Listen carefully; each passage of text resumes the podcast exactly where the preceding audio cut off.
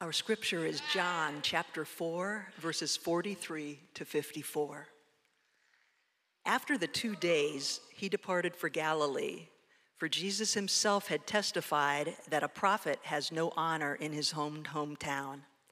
So when he came to Galilee, the Galileans welcomed him, having seen all that he had done in Jerusalem at the feast, for they too had gone to the feast. So he came again to Cana in Galilee where he had made the water wine. And at Capernaum there was an official whose son was ill.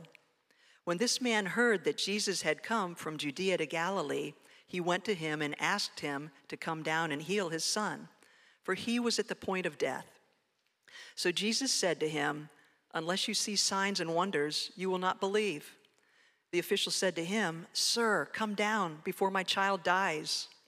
Jesus said to him, Go your son will live. The man believed the word that Jesus spoke to him and went on his way. As he was going down, his servants met him and told him that his son was recovering. So he asked them the hour when he began to get better, and they said to him, Yesterday at the seventh hour, the fever left him. The father knew that was the hour when Jesus had said to him, Your son will live. And he himself believed, and all his household. This was now the second sign that Jesus did when he had come from Judea to Galilee. This is the word of the Lord.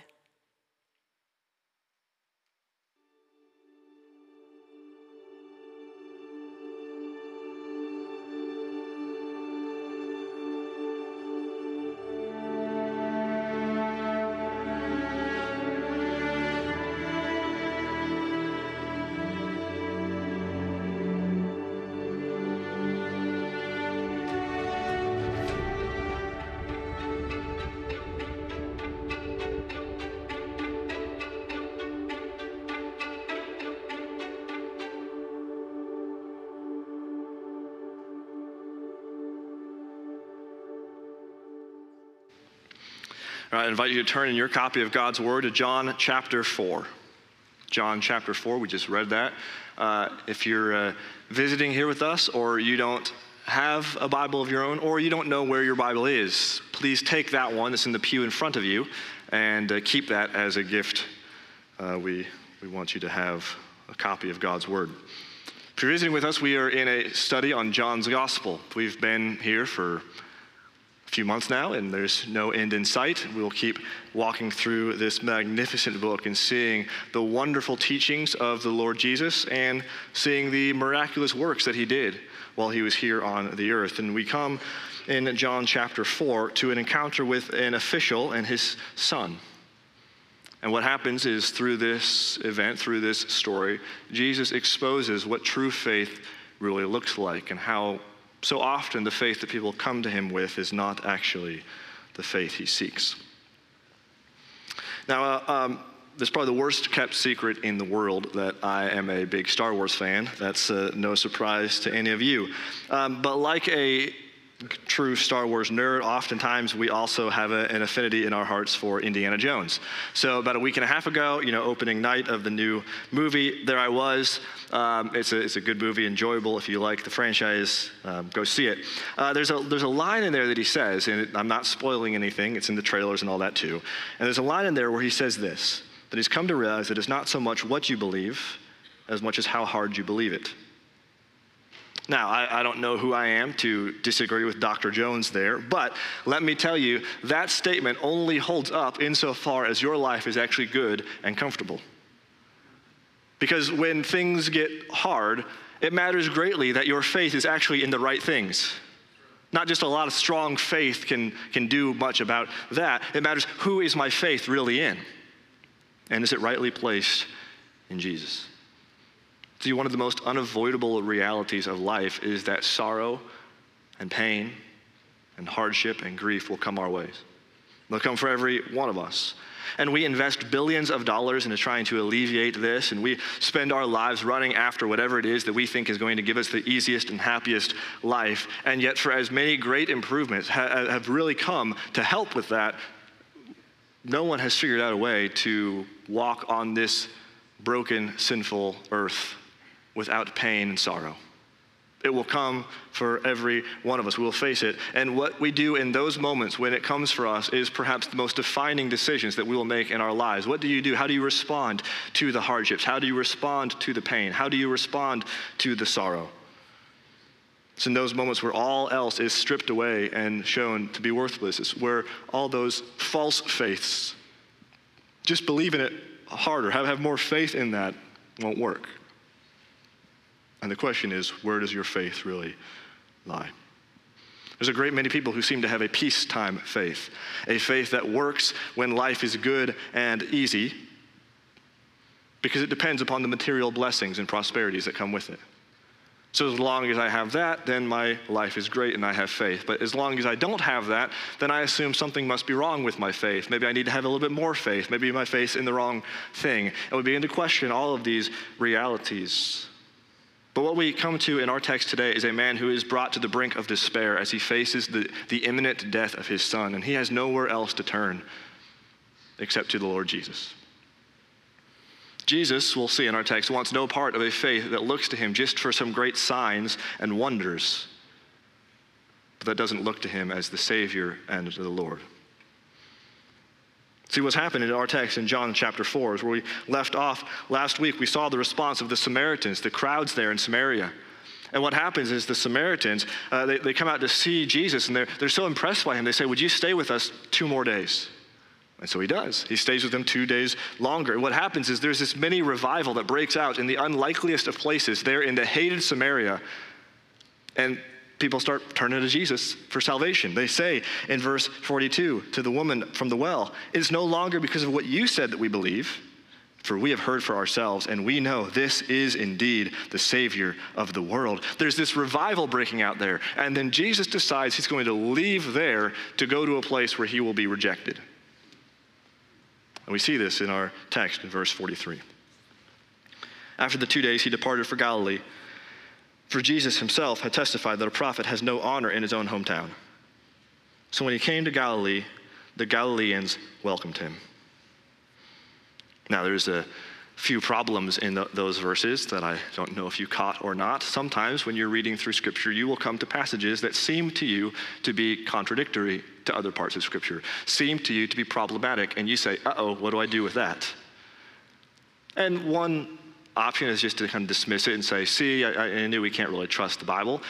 But let me tell you that when you come to those passages, as you're reading through the Bible, there are actually good answers for what's really going on. And if we dive deep into understanding what's running throughout all these things, is that we will see then the context in which this story with the official's son happens. Because I think when we see what's happening in these verses, which looks to be a little problematic at first, when we see what's happening there, it will set us up to rightly understand what happens with this story that comes later. See, the, the first aspect of it is this that when Jesus departs for Galilee and says a prophet has no honor in his hometown, well, Jesus is from the region of Galilee. He was born in Bethlehem, but the New Testament regards him as being from Nazareth. That was his hometown where he grew up in Galilee. So here's what it's telling you Jesus leaves Samaria, where this revival is breaking out, and goes to his hometown, his home region, his home field turf of Galilee. Why? For, this is the reason why, he knew a prophet has no honor in his hometown. Doesn't seem to make much sense to us. And the reason it doesn't make much sense to us is because it, it, it shows how our, our ideas, our, our, our way of living is different than Jesus' ideas and Jesus' way of living. He's wired differently than we are. See, I don't know any of us who would say, well, hey, you know what? Uh, here's, here's what I want to do, Lord. Just tell me where it's going to be the hardest and I'm going to have the most rejection, and that's where I want to go. I mean, we're not wired that way. We don't want that to be the case. But Jesus doesn't shy away from the path of most rejection in his life. He heads to Galilee. He knows these people are going to reject me, they're not going to honor me as Lord. And he's going there anyway. And this is good news for you and I. This is good news for us because our Savior does not just take the path of least rejection. He doesn't just t- try to find the easiest way out. Because a few years after this event, the Lord will head to Jerusalem, where He knows what will happen there. He knows people will reject Him, will mock Him, will hang him up upon a cross. And he didn't avoid the path of rejection, he walked right into it. Why? Because his mission was to come to redeem his people, to save his people, that all who would turn to him by faith would be saved through the death and the resurrection of Christ. He didn't avoid the path of rejection, he actually walked right into it because he knew that hundreds of years before this, the prophet Isaiah said that the Messiah would come and would be rejected by men. Jesus knew that he had to be rejected by them. And it was for our sake, for our hope, for our salvation. So he doesn't shy away from these things, he walks into it. See, our hope of salvation rests in the fact that Jesus did not shy away from leaving the comforts of heaven to come to a world that would scorn him and reject him and mock him and kill him. But he endured for our sake, out of love, that all who believe in him would be saved, that all who trust in his death and his resurrection would be brought to eternal life through faith in Jesus. And so the question that is important for us to consider is what kind of faith then is he looking for? Because that's not the most difficult part of these verses. Here, here's the more difficult part. Jesus says he, the prophet has no honor in his hometown, but when he comes to Galilee, look what it says. They welcomed him. Is Jesus wrong? He says he's not going to have any honor, and when he comes, they welcomed him. You say, what's going on here? Well, John helps us. Look at the, the, the, full verse 45, not just that first part. Look at where he goes from there. When he came to Galilee, the Galileans welcomed him, having seen all that he had done in Jerusalem at the feast, for they too had gone to the feast. So John tells you, all right, these crowds had seen Jesus before. They had seen him at Jerusalem at the feasts. They had seen the signs he was doing. Well, turn back in your Bibles one page to John chapter 2. John chapter 2 we read about what happened there when the crowds gathered at the feast in Jerusalem. And this helps us understand. John's telling you these were the, these were the people who were there at this event, which helps us make sense of what's happening. John chapter 2, verse 23. Now, when he was in Jerusalem at the Passover feast, many believed in his name when they saw the signs that he was doing. But Jesus, on his part, did not entrust himself to them because he knew all people and needed no one to bear witness about man, for he himself knew what was in man. John's telling you that these people welcoming him here in Galilee, the welcoming party rolling out the red carpet for him, they're, they're the people that were there at the feast. They had a kind of welcome for Jesus that was not actually honoring to Jesus. This is a different kind of faith. Did you know there's a kind of faith that Jesus doesn't believe in? Did you know that there's a kind of trust in him that Jesus does not entrust himself to? Did you know that there's a kind of drawing near to Jesus that he will not draw near to, to you? He knows what's in the hearts of men. He knows those who are truly seeking him and those who are merely amazed by the signs. And here's where the main point then of our text comes is this true faith does not depend on seeing the signs, but trusting the Savior. See, true faith is not just about seeing the signs he does and being wowed by them. True faith comes in trusting the Savior as Lord and God. See, what's happening is the response that Jesus receives when he comes into Galilee is different than the response he is after, the response he wants. There's a kind of welcome that actually dishonors him. There's a kind of faith that he doesn't accept. Sometimes people could assume wrong with it. well, as long as you have the right ideas and the right motives and the right intentions, and you, as long as you're seeking Jesus, you must be doing something right. Or as long as you're in church, you must be doing something right. But the question actually is, what kind of faith do you have? Do you have a genuine, true faith in Jesus as the Savior? Or are you merely amazed at the wonderful signs that He does and thinks, well, that's, that's great. Only buy a front row seat to watch what He's doing, but not trust in Him as my Lord?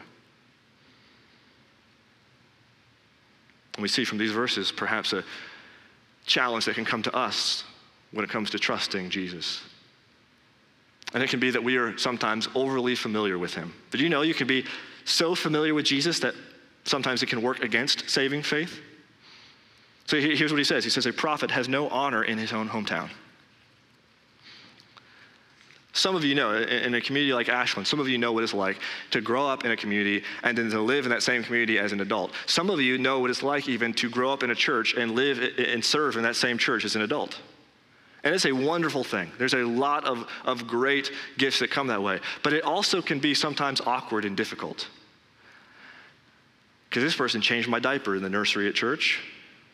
This person saw me when I was a dumb teenager. This person has seen me at my worst. And it makes it a little bit difficult as you start to then, then get into all these things. And what can happen then is, is those people just aren't that impressed with you. Jesus grew up in this town. They're not impressed by him. He's Joseph's son, the carpenter. We saw him when he was a, a little kid. So they were amazed by the, the wonderful miracles he was doing, but they weren't amazed by Jesus. He was just the, the guy next door, the kid down the street, just the carpenter's son. There's a kind of familiarity with Jesus that can actually work against the kind of true faith he's after. The kind of familiarity with Jesus that stops being amazed by him and is amazed only by the signs. That stops being wowed by the Savior and wowed only by the great and the grand miracles that he does. Maybe you know all the stories, grew up in church, you could tell, tell me a lot of things about Jesus.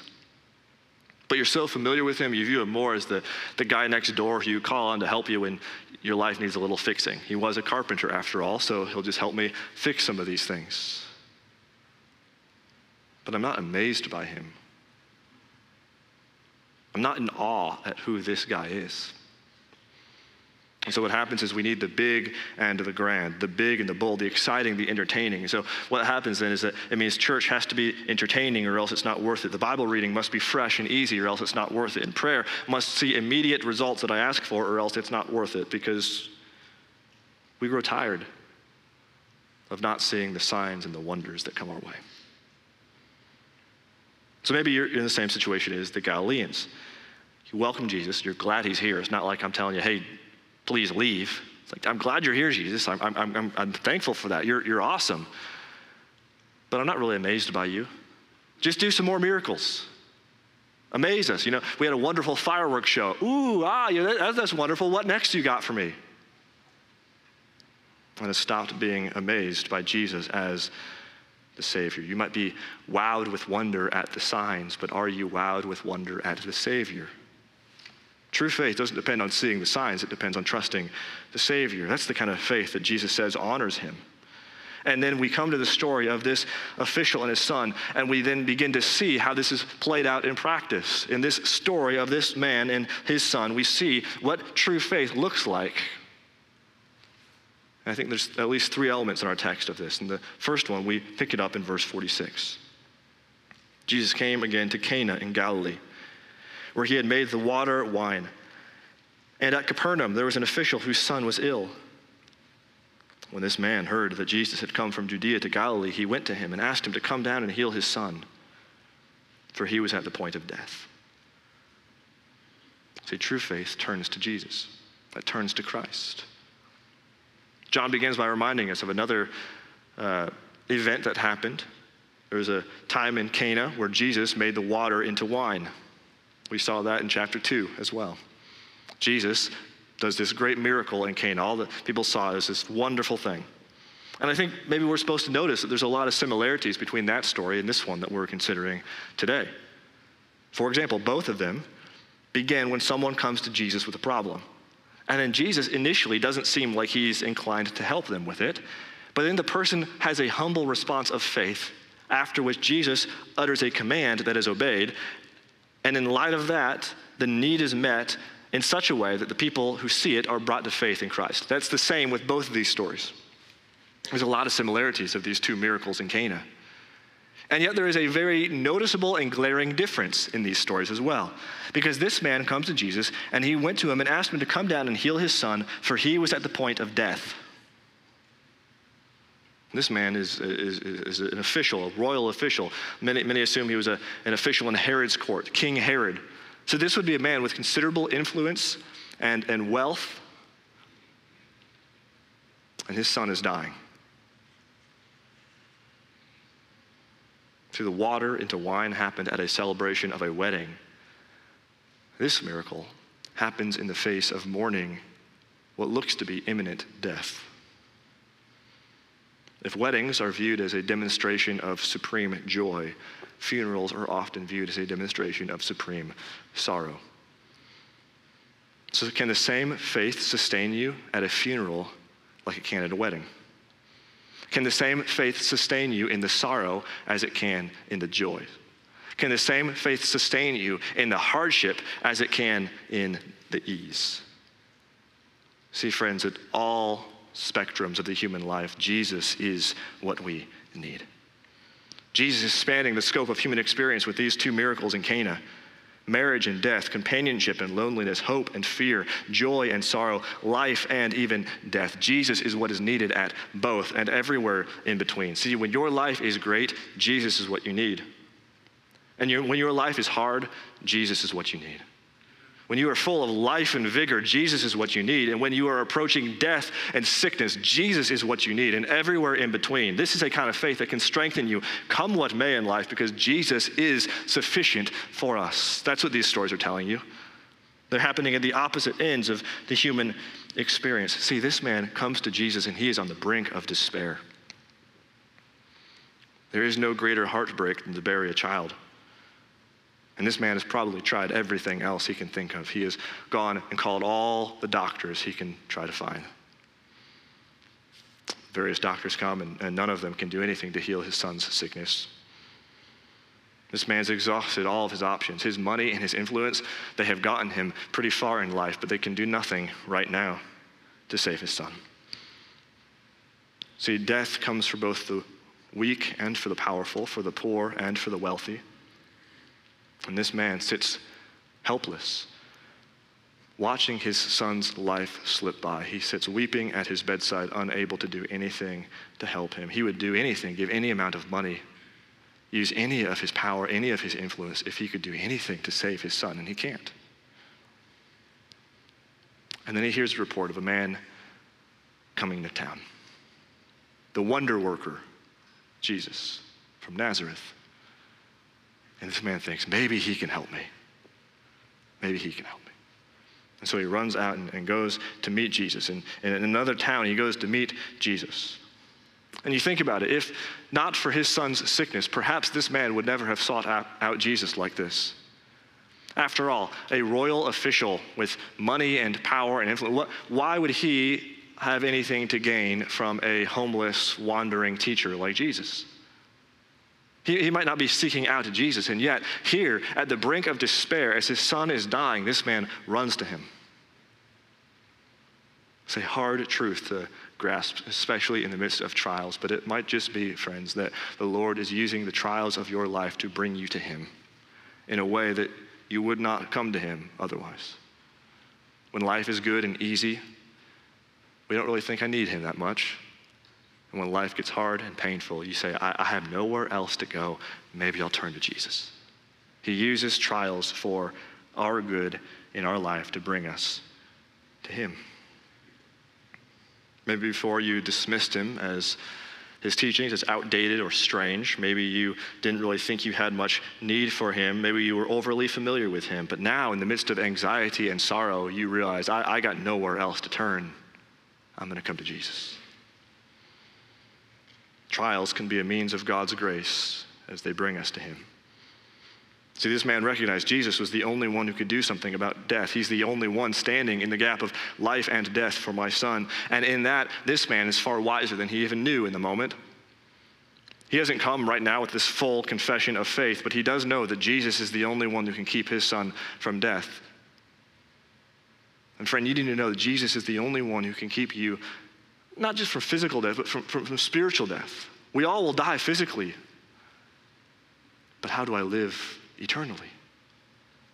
So he came to Nicodemus in John chapter 3 and said, You must be born again. In other words, you're dead spiritually. What you need is to be given new life.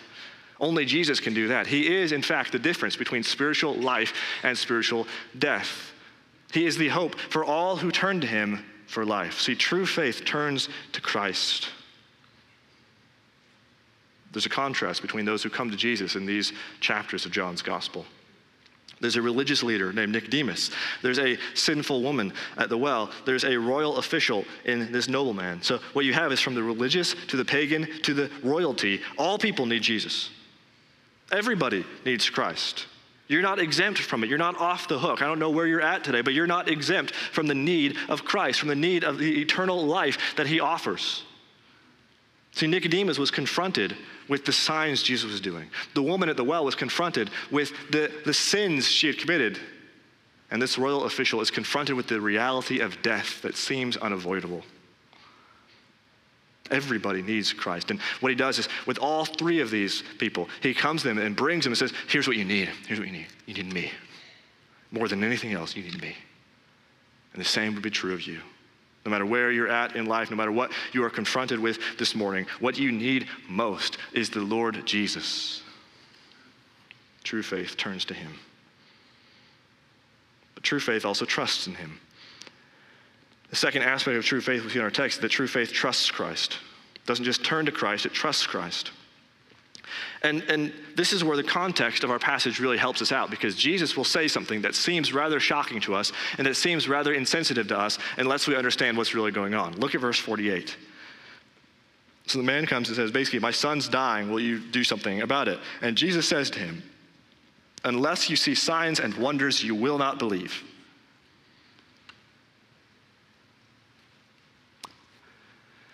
I mean, if, Jesus was in seminary taking a class on pastoral care, he would flunk that assignment. That's not what you do. Someone comes to you saying, I need help, my son is dying. Even if you can't do anything about that, you say, Oh, well, I'll pray for you. Jesus rebukes him. Unless you see signs and wonders, you won't believe. In fact, he says this to the crowds. It says, he says it to this man, but then he says, unless you, and that you is plural, unless you all, y'all, unless y'all see signs and wonders, you will not believe. He, it's a rebuke about a kind of faith that looks just for the signs, just for the miracles. And so, again, it doesn't make sense to us unless we understand the context of what's happening. These crowds are, in fact, welcoming him, but it's not the kind of welcome Jesus wants. It's a welcome that says, hey, we can't wait to see what great things you do next. And so, what does this man come in and ask for? He asks for another great and mighty sign. And Jesus says, Is that all? Is that the only reason you're believing in me? Is the only reason you're believing in me because you think I can do these awesome things, can work these wonders. See, true faith trusts Christ and his word. We've already seen there's a contrast between different kinds of faith. And there are people who come to Jesus just wanting some uh, material help, want to have their felt needs met in a better way. See, I mean, you go on a wine tour around Israel and you think, hey, well, I hear this Jesus guy's got the best wine to offer, so let's go check him out. I mean, it's, it's, there's a kind of faith that just comes to you thinking, hey, you know what? He's going to give me the best of this kind of stuff, and he's going to make my life all easier and make my life all better, but you're not really believing in him as the Savior for your soul. You don't really confess that I'm a sinner in need of salvation, and I'm not really willing to submit to him as my Lord and follow him. I just want him to make my life a little bit easier. That's the kind of faith that was going on, and Jesus wants no part of that. And maybe the reason we're surprised by the response is because, see, in our day, people will do almost anything to get famous or to grow a crowd. I mean, how often are you scrolling through social media, maybe you're scrolling through some TikToks or something, and you see something, and after watching it, you just think, that was the dumbest thing I've ever seen. But the reason people do that is because it gets attention. And any sort of attention is, is good. Anything I can do to get a bigger crowd following me or get more people looking to me or have more influence with other people, that's something I must do. See, we're so driven by numbers of crowds and influence and, and, and power, and so we'll do anything to get it. And so it, it shocks us that Jesus won't. He could do these signs and grow a far bigger crowd right now, and he refuses to do it. Because what he's after is true faith, genuine belief. And he knows that if I just give you all these things that you're looking for, you might just think, well, this is fine. We'll just kind of stay here. We don't need to go any further with you, Jesus. And it will not actually lead them to saving faith. See, John tells us at the very end of John's gospel, he says this Jesus did many other signs in the presence of his disciples, which are not written in this book, but these are written so that you may believe that Jesus is the Christ, the Son of God, and that by believing you may have life in his name. You see why Jesus did the signs he does? It's so that you would believe in him as the Messiah, as the Savior, as the Lord. And that through believing in him, you would have life, eternal life in his name. That's why he does the signs. The signs are intended to point you to the Savior. And in Jesus' day, there's people approaching him purely for what they could get out of him. Consumers, just give me some signs, give me some healings, give me some comforts, but I don't really need you, Lord. Is that not still the case in our day? God exists to serve and meet my felt needs to make my life better and easier. Many have embraced a God who exists to serve us rather than a God whom we exist to serve. Many have embraced a God who is useful to us rather than a God who we must obey, even at great cost to us. We, we have embraced a God who will meet our felt needs rather than a God whom we submit even those desires to. So, what happens is prosperity preachers will hold up some material blessing and say, Don't you want that? Well, just come to Jesus, He'll give it to you. And Jesus actually refuses to give those signs and says, Here's what you need to believe in me as your Savior. What we've been seeing in John's gospel is that spiritual curiosity does not equal genuine faith. Delight in the signs is not the same thing as delight in the Savior. That's why he says, unless you see signs and wonders, you will not believe. Later, when he talks with his disciple Thomas, and Thomas believes upon seeing the resurrected Christ. Jesus tells him this Have you believed because you have seen me? Blessed are those who have not seen and yet have believed. The kind of faith he's after doesn't rest upon seeing, but upon believing, upon trusting him and trusting his word. Maybe you're thinking this morning, hey, you know what? I'm not really convinced about this whole Jesus thing, but if he really wanted me to follow him, if he just showed up and did this mighty, miraculous thing, well, then I would trust in him. And let me just say to you that people in his day didn't, and he knows that you won't either. Because he's after a faith that doesn't rest on the signs, but looks to the Savior. But this man's caught up in desperation. He doesn't dispute any of that, he doesn't deny any of that, but he is pleading for mercy. He says, Sir, come down before my child dies. They've got nothing to barter with, nothing to make a bargain with Jesus for. But Jesus seems to notice something in him has genuine humility, truly seeking him. It's not just like the crowds. The crowds just want to buy the, the ticket to the latest act in the play of whatever Jesus is doing. Jesus' greatest hits. We just want to see some of these things. And this man is looking for something different. He, he's truly coming and saying, Listen, I got nothing to plead, I got everything to lose. he's hoping beyond hope that maybe this man's able to do something about his greatest problem. And so Jesus says to him, Go, your son will live.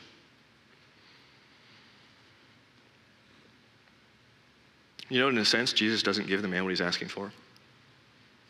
The man says, Hey, come with me and heal my son. And Jesus says to him, I'm not going with you, but your son's going to live. In other words, this man has no assurance from Jesus that his son will be healed except for the word of Christ. He doesn't leave seeing a sign. He doesn't leave seeing his son healed. Maybe he just thought Jesus actually has to be physically present in the room to heal him. You know, but, Jesus can, can speak a word and the son's healed miles away. Now, if it were me, I'd be thinking, I don't, I don't know why this man wanted Jesus to come with him. Maybe he just thought he can't heal him otherwise. For me, I'd say, okay, Jesus, kind of come with me, and once I see my son's better, then you can leave. Once I see that he's healed, once I know for sure he's all right, you're free to go. And Jesus says, I'm not going with you, but your son's going to live. The only assurance he has is the word of Christ, and he trusts Jesus enough to obey him. See, true faith obeys Christ. It turns to Jesus, it trusts Jesus, and it obeys Jesus. Verse 50 tells us this The man believed the word that Jesus spoke to him and went on his way. See, Jesus says the crowds just want a sign, and this man leaves without seeing the sign. We're going to see it later in our text, but this man hasn't seen it yet. He hasn't seen with his eyes that his son has lived. He hasn't actually hugged him. He hasn't been able to, to, to, validate it, but he trusts the word of Christ. He leaves believing that what this man says will in fact happen. He trusts his word. See, sometimes uh, people have said, uh, well, you know, seeing is believing, but it's more biblical to turn it around and say, well, believing is seeing. When you believe in him, then you will see the things that you never dreamt of before. You will see how he really is the Messiah he might have just looked before like a random teacher walking around. And then you believe, and all of a sudden your eyes are changed. You say, Oh, now I see he's the Lord. And upon believing in him, you see how he is working all things for your good and for his glory. The man leaves with no evidence his son was healed except for the word of Christ, and that was enough because the Lord works by his word. This word holds the power of life and death. It was this word that created the universe, and it was this word, as we'll see later in John, with a mere, uh, with, with, just, with just his word, calls a man who's dead to get up and walk out of a tomb, and he does. So, friends, when we say at the end of our scripture reading on Sunday mornings, when we say, This is the word of the Lord, it is not just a mere ritual, it is a reminder for all of us what we believe to be true about this book that the Lord works by his word. Romans 10 tells us faith comes from hearing, and hearing through the word of Christ. This man says, Jesus has said it, that's enough for me. Jesus said, My son will live, that's good enough. I haven't seen it yet, but I know it's going to happen. I trust Jesus. You know, the old hymn was right when it said, Trust and obey, for there is no other way to be happy in Jesus than to trust and obey. The faith the Lord is after is a faith that trusts what he says and obeys it. Will you obey the commands of Christ even if at the moment you have no evidence that it's actually right except for Christ's word? Will you obey even when you have no proof at the moment that it's going to turn out better for you in the end? except for what Jesus says? Would you turn around and walk away from Jesus, heading home because you trust your son's going to live? Some people will only obey as far as they can see. So, will you say no to stealing the item that you really want, even though there's no guarantee you're actually going to get it in the end? Will you say no to that affair, even though there's no guarantee you're going to have a fulfilling marriage if you do? Will you obey your parents, even though you can't possibly see how they're right right now? It's a faith that trusts the word of Jesus even more than we can see the signs and the wonders he's doing.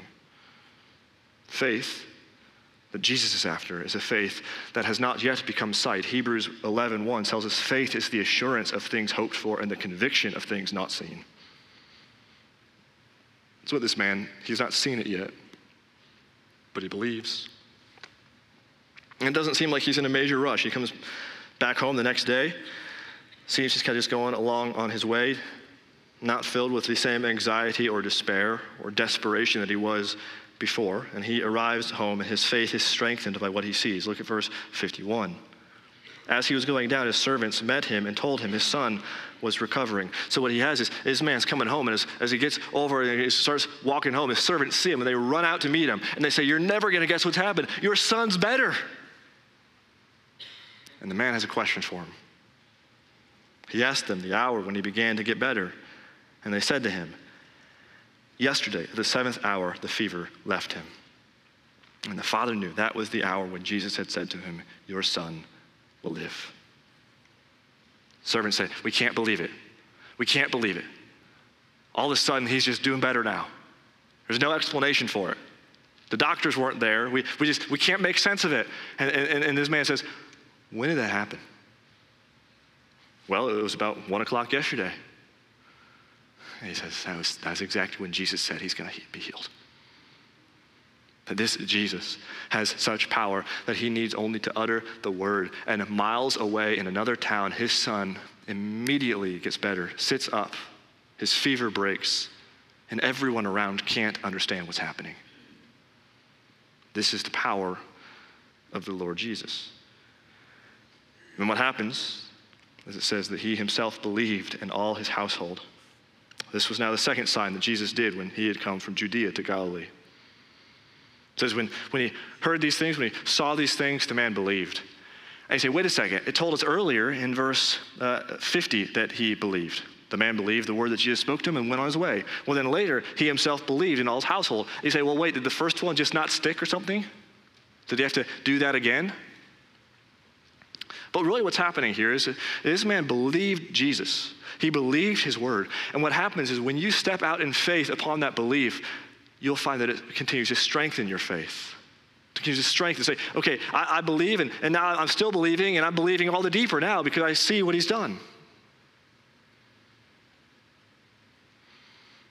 Question is, are you believing in Jesus today? Are you trusting in Jesus today?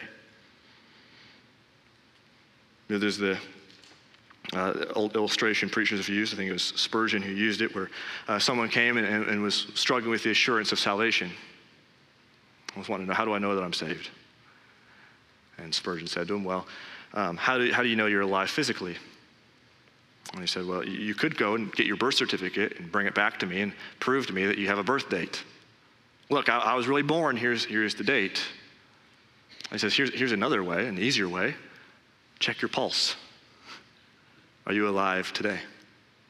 Are you breathing today? See, here's the thing when it comes to spiritual reality, some of you are like, I, I don't really know when, when did this belief stick? When did it really come? When, when was the date? When was the time? All the, and the question is, is better are you believing in Him today?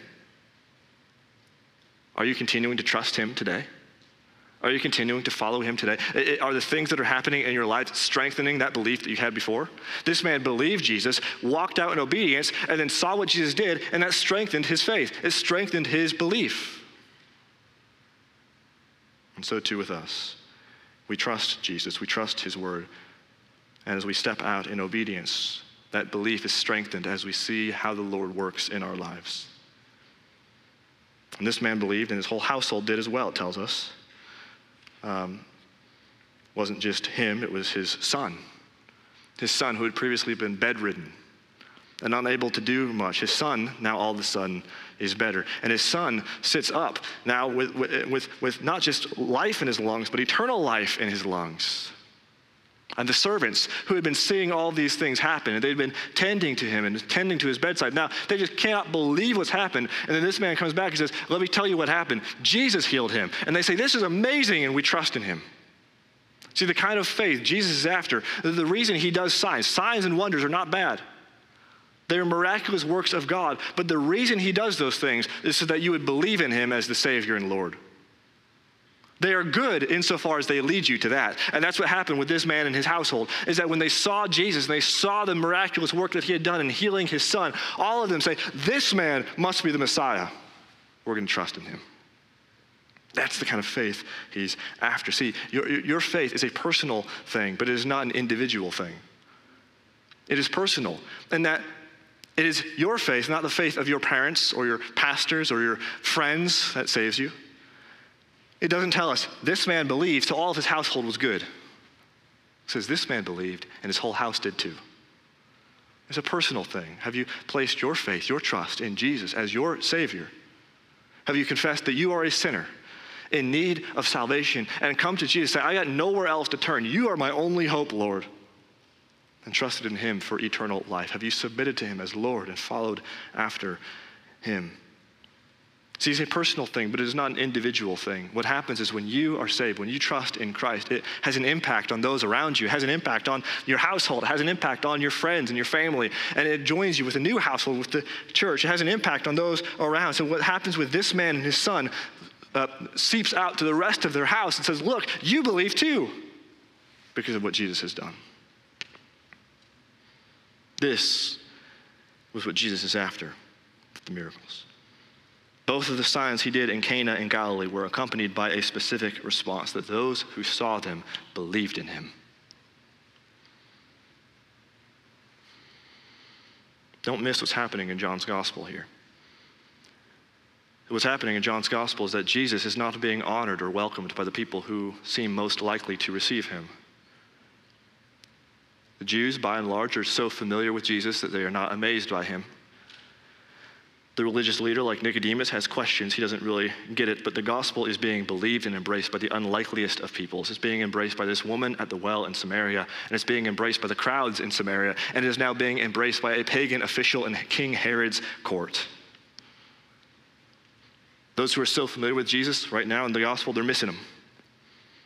But those who are desperate for some hope, they're finding him. What about you? Are you so familiar with Jesus that maybe you've kind of missed it? You're amazed by some of the things he's done, by some of the stories you've heard, but you haven't trusted in him as your Savior. You need to realize that he is your only hope. for life and also in death, that he offers eternal life for all who believe. To trust his word and trust that he says that what he says is true when he came to seek and to save the lost, that he came to save sinners, to die in the place of all who rebel against him, who have nothing to offer and, and could bring nothing to him, and who recognize their need for him as their Savior. He came and died for them so that he, they might come to him by faith and. That all who trust in Jesus as Savior will live. It is the difference between life and death, but we're not merely talking physically, we're talking spiritually. See, Jesus says to the man, Go, your son's gonna live. And for all who believe in Jesus as Savior, you hear the words of Christ to you Go, you too will live. Not just for a few days, not just prolonging death, but you will live forever with Him. Life is filled with hardships and struggles and sorrows. And nothing we can do can avoid that. So we need a kind of faith that gives us a hope in the midst of it and that looks beyond those and says, there, there is coming the hope of glory where we will be with Jesus forever. All these hardships, all these sorrows, all these troubles will be done away with, and we will delight in our Savior in the fullness of joy. That's the day we're longing for. And so, in this world, we need to cling by faith to the Messiah, the Savior, the Lord who has come to rescue his people, to save sinners. And because he really did die and really did rise, then we too have the hope that on that last day we will rise and we will hear the words of Jesus Go, now you too will live. Let's pray. Father, we thank you for your word given to us by which we can know you and love you. I pray that you would teach us, convict us of the areas in which perhaps our hearts are turning to the wrong things, are resting upon uh, even the signs and wonders you do, the miraculous things you perform, more than they are in you as the Lord and Savior. Would you cause us to delight more in Jesus than we delight in your signs? We praise you for your wonderful works. You are mighty and worthy to be praised for them. But how much greater it is to know you personally to delight in you as our greatest joy and our greatest treasure. Lord, we long for the day where our faith will be made sight, where we will see you and know you. We long for that day. In the meantime, we walk by faith. We trust your word. We step out in obedience, even though we don't see what you have promised all play out right now. We trust you that you are going to be faithful as you always are and always will be. Would you cause us to believe in you in deeper ways? Would you cause us to delight in you in deeper ways? And would you cause us to obey you in deeper ways than we have before? So that you would receive all the praise and glory and honor that you are due, both now and for all of eternity. We ask this in Christ's name. Amen.